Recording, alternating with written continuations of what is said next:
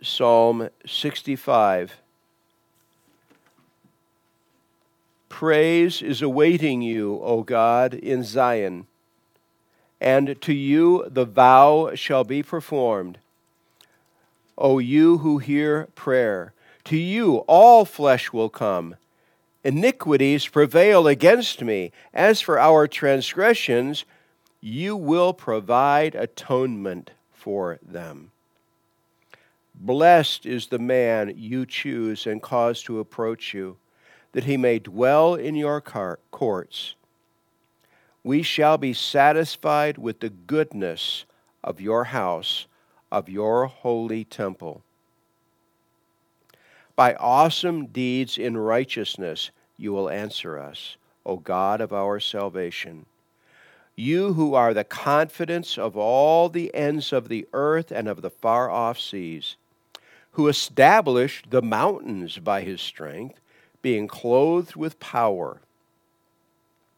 You who still the noise of the seas, and the noise of their waves, and the tumult of the peoples. They also who dwell in the farthest parts are afraid of your signs. You make the outgoings of the morning and evening rejoice. You visit the earth and water it. You greatly enrich it. The river of God is full of water. You provide their grain, for so you, have prepared it. You, you water its ridges abundantly. You settle its furrows. You make it soft with showers. You bless its growth. You crown the year with your goodness and your paths drip with abundance. They drop on the pastures of the wilderness, and the little hills rejoice on every side. The pasture pastures are clothed with flocks. The valleys also are covered with grain. They shout for joy. They also sing. Let's pray together. Our Lord, what we read the Gospel of Mark, chapter 4.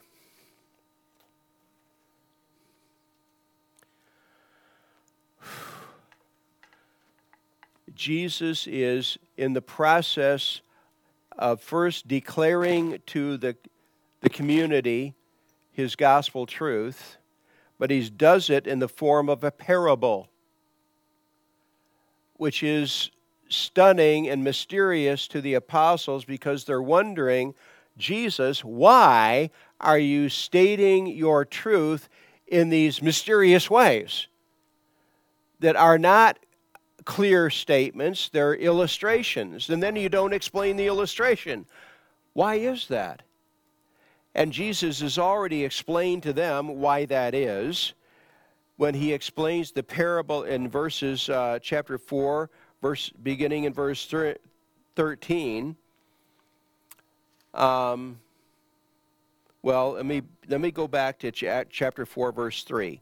This is all I wasn't supposed to do this at all. Chapter 4 verse 3, he's speaking to the crowd, "Listen, behold, a sower went out to sow, and it happened as he sowed that some seed fell by the wayside, and the birds of the air came and devoured it.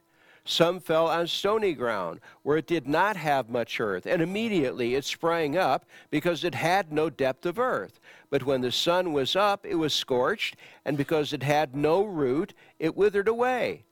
And some seed fell among thorns, and the thorns grew up and choked it, and yielded no crop. But other seed fell on good ground, and yielded a crop that sprang up, increased, and produced some thirtyfold, some sixty, and some a hundred. And he said to them, He who has ears to hear, let him hear. End of narrative. No explanation on what this means. And so when he is with the apostles, verse 10, but when he was alone, those around him with the twelve, so disciples and apostles, with the twelve asked him about the parable. What gives here? And he said to them, To you it has been given to know the mystery of the kingdom of God, but to those who are outside, all things come in parables, so that seeing they may see and not perceive, and hearing they may hear and not understand, lest they should turn and their sins be forgiven them. Whoa, whoa, whoa, stop, Jesus.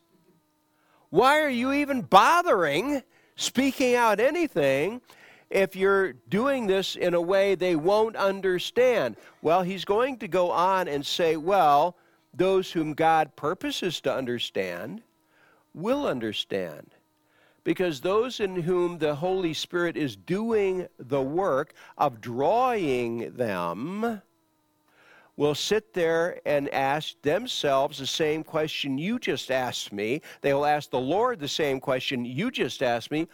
What does that mean? Lord, what does that mean? Lord, what does that mean? Lord, what does that mean? Oh, that's what it means. And what does Jesus say? Well, number one, he says to the disciples, Do you not understand this parable? How then will you understand all the parable? Really, you guys don't get this one? It's a really simple one. It's a really simple one. The sower sows the word. What is the seed? The seed is the word of God. Ladies and gentlemen, as we're going to see in the balance of this whole narrative, our number one job in this place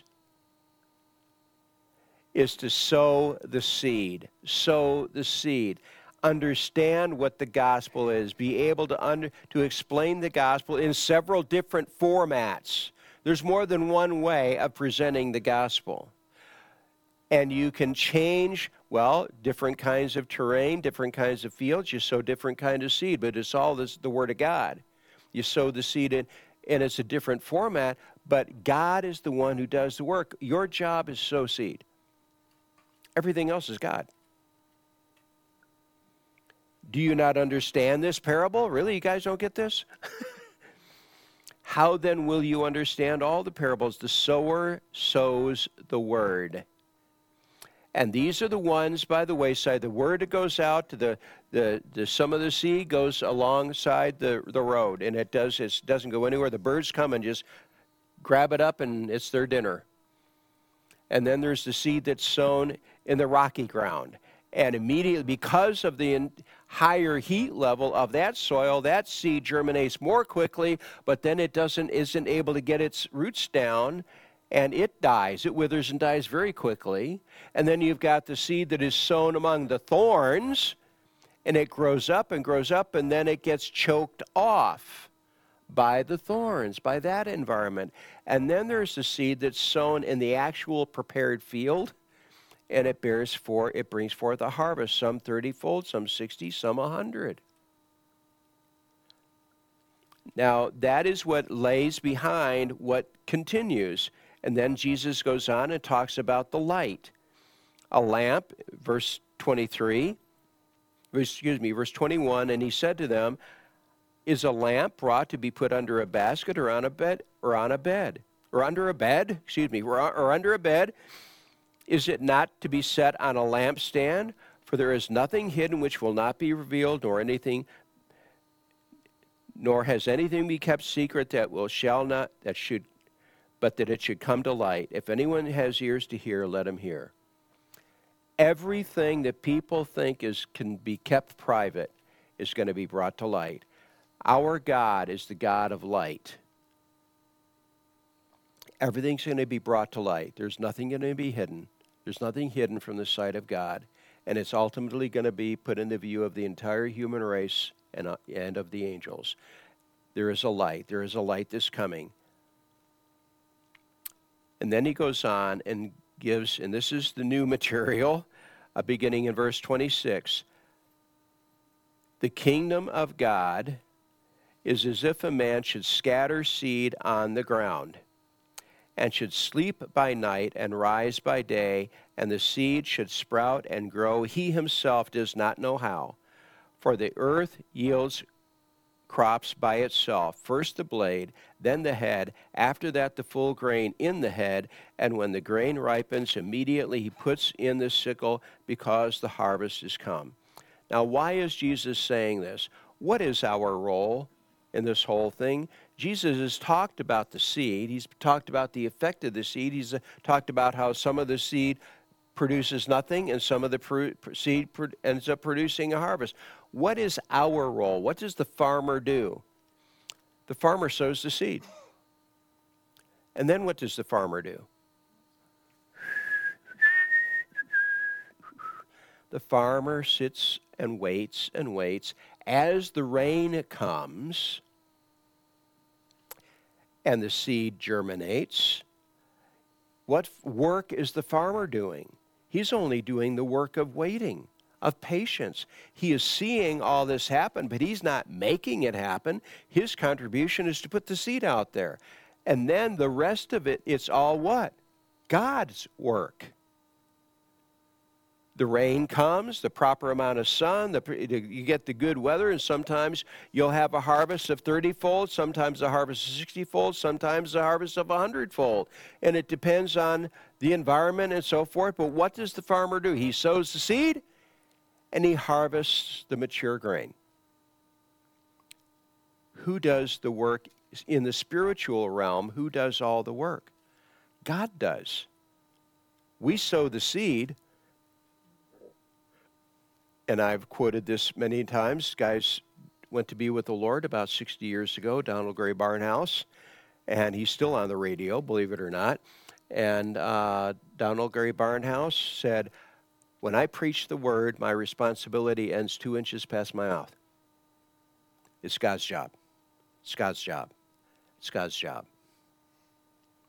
We sow the seed. It's God's job that it bear fruit.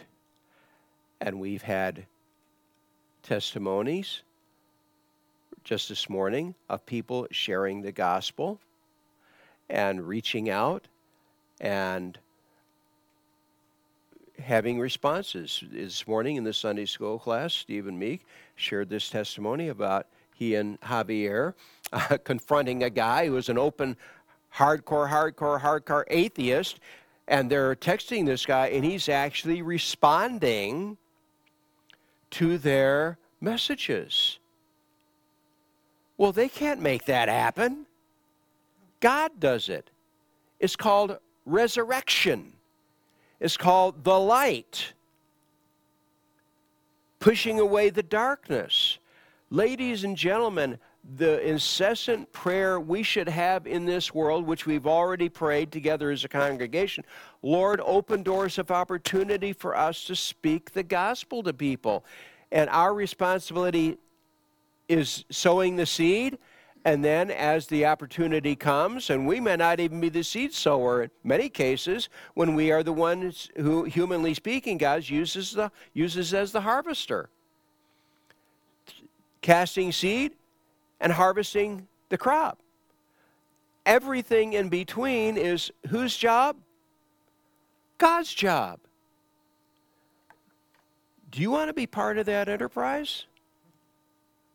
When you step into the presence of the Creator God who gave you life, when you step into His presence at the judgment seat of the Lord Jesus Christ, which is that judgment for purposes of reward, do you want to be able to say, hey, yeah, Jesus, Thank you for granting me that opportunity. And he will turn around and say, Thank you for stepping through that door of opportunity. Here's a reward.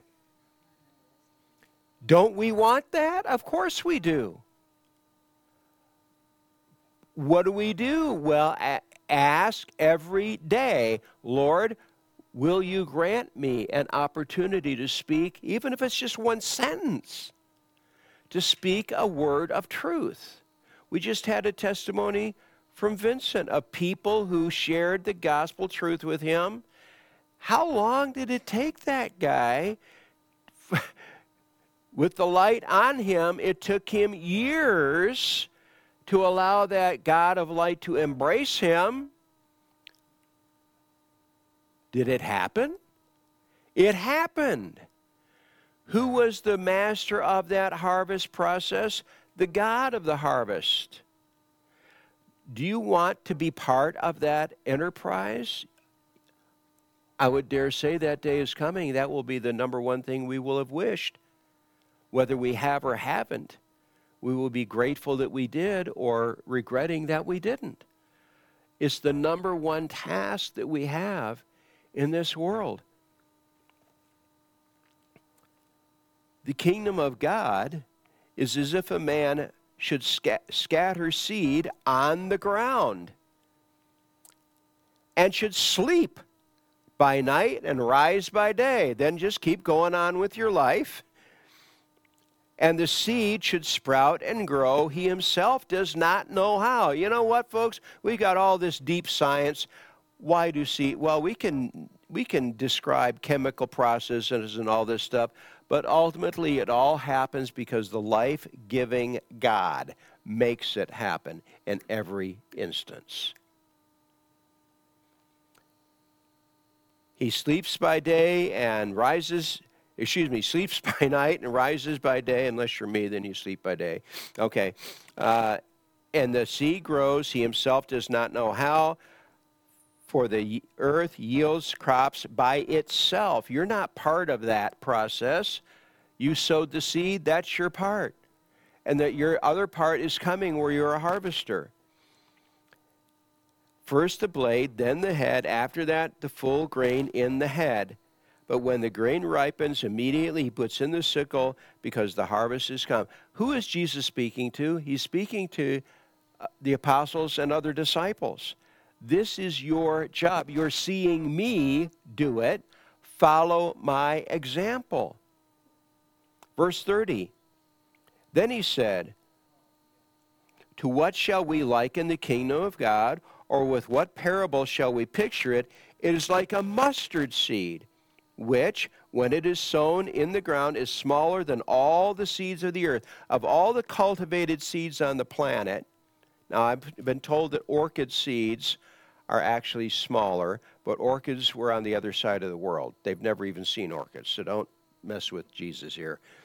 The smallest cultivated seed is this tiny, tiny, tiny seed, the mustard seed. It is like a mustard seed, which when it is sown in the ground is smaller than all the seeds on earth. But when it is sown, it grows up and becomes greater than all herbs and shoots out large branches so that the birds of the air may nest under its shade. The smallest of the seeds, cultivated seeds, is thrown out and creates this big tree. Do you want to be able to say in that day of to come when you stand before the Lord Jesus Christ, wow, God will create outcomes. God will create outcomes.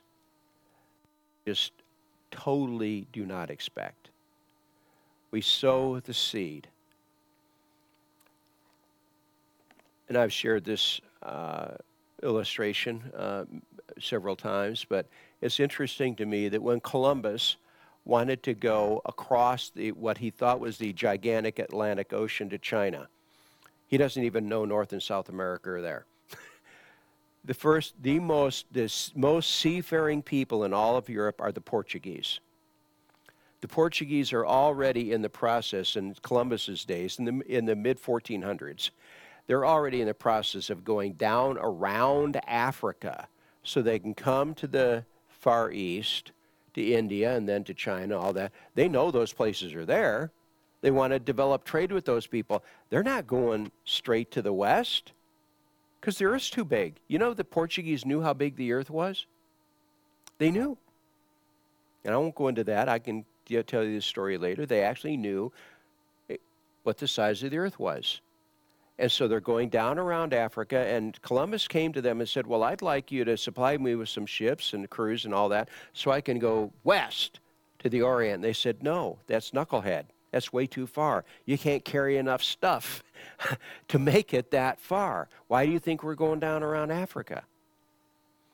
And so he went to the Spaniards, who knew less.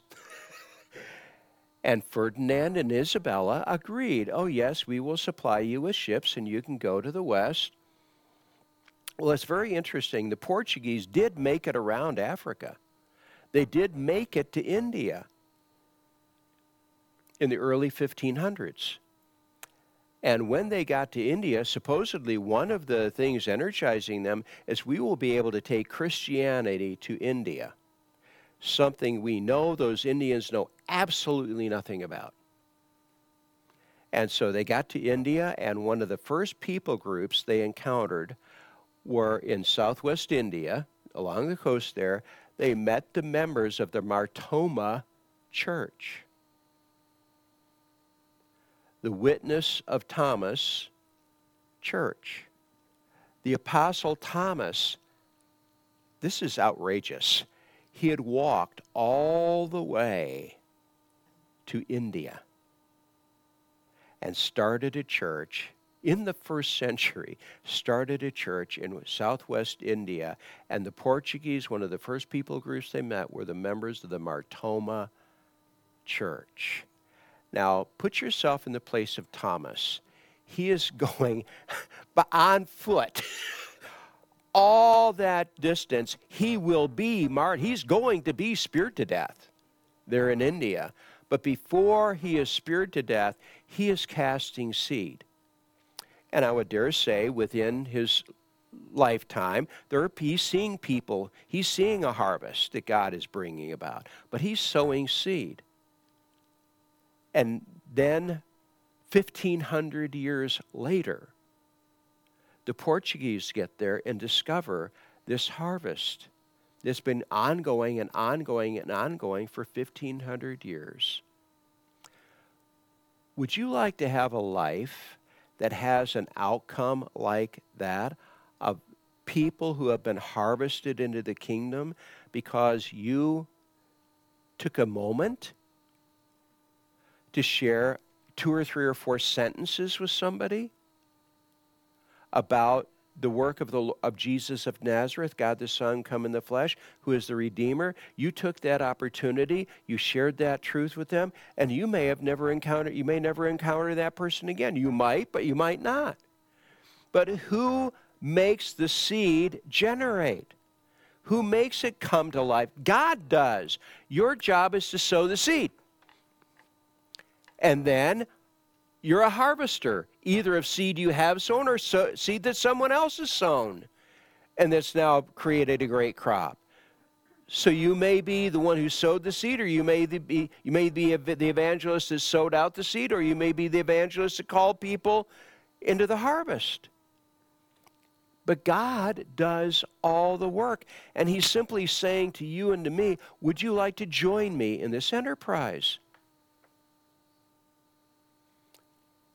Would you like to be in partnership with the true and living Creator God? Of course you would. If you're truly born from above, if you're truly born of the Spirit, you would love nothing more than that.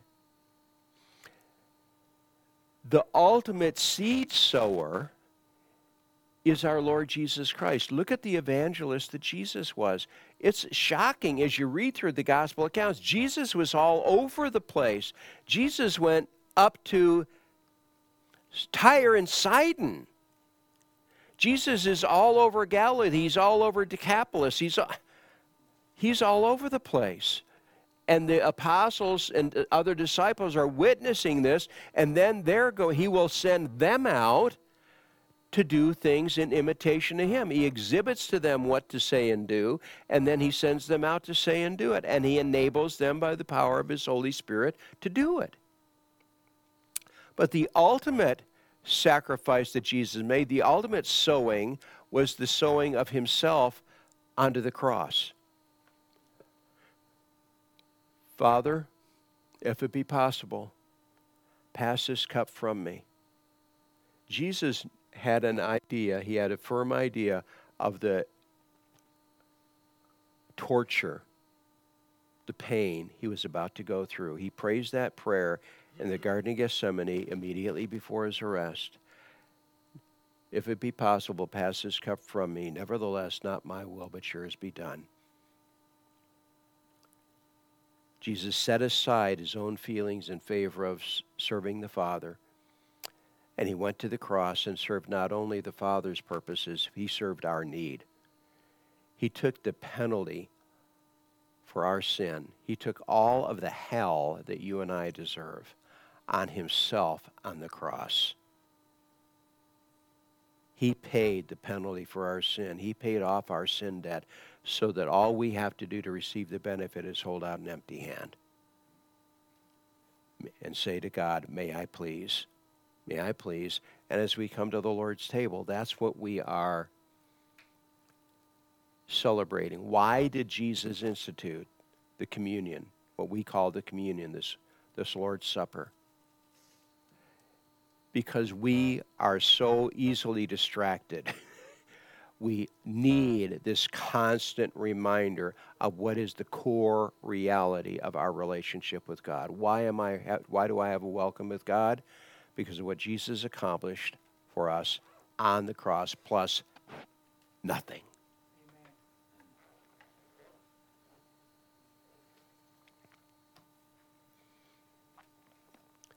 I'm going to invite Master Mahalek, Master Medina, join us here.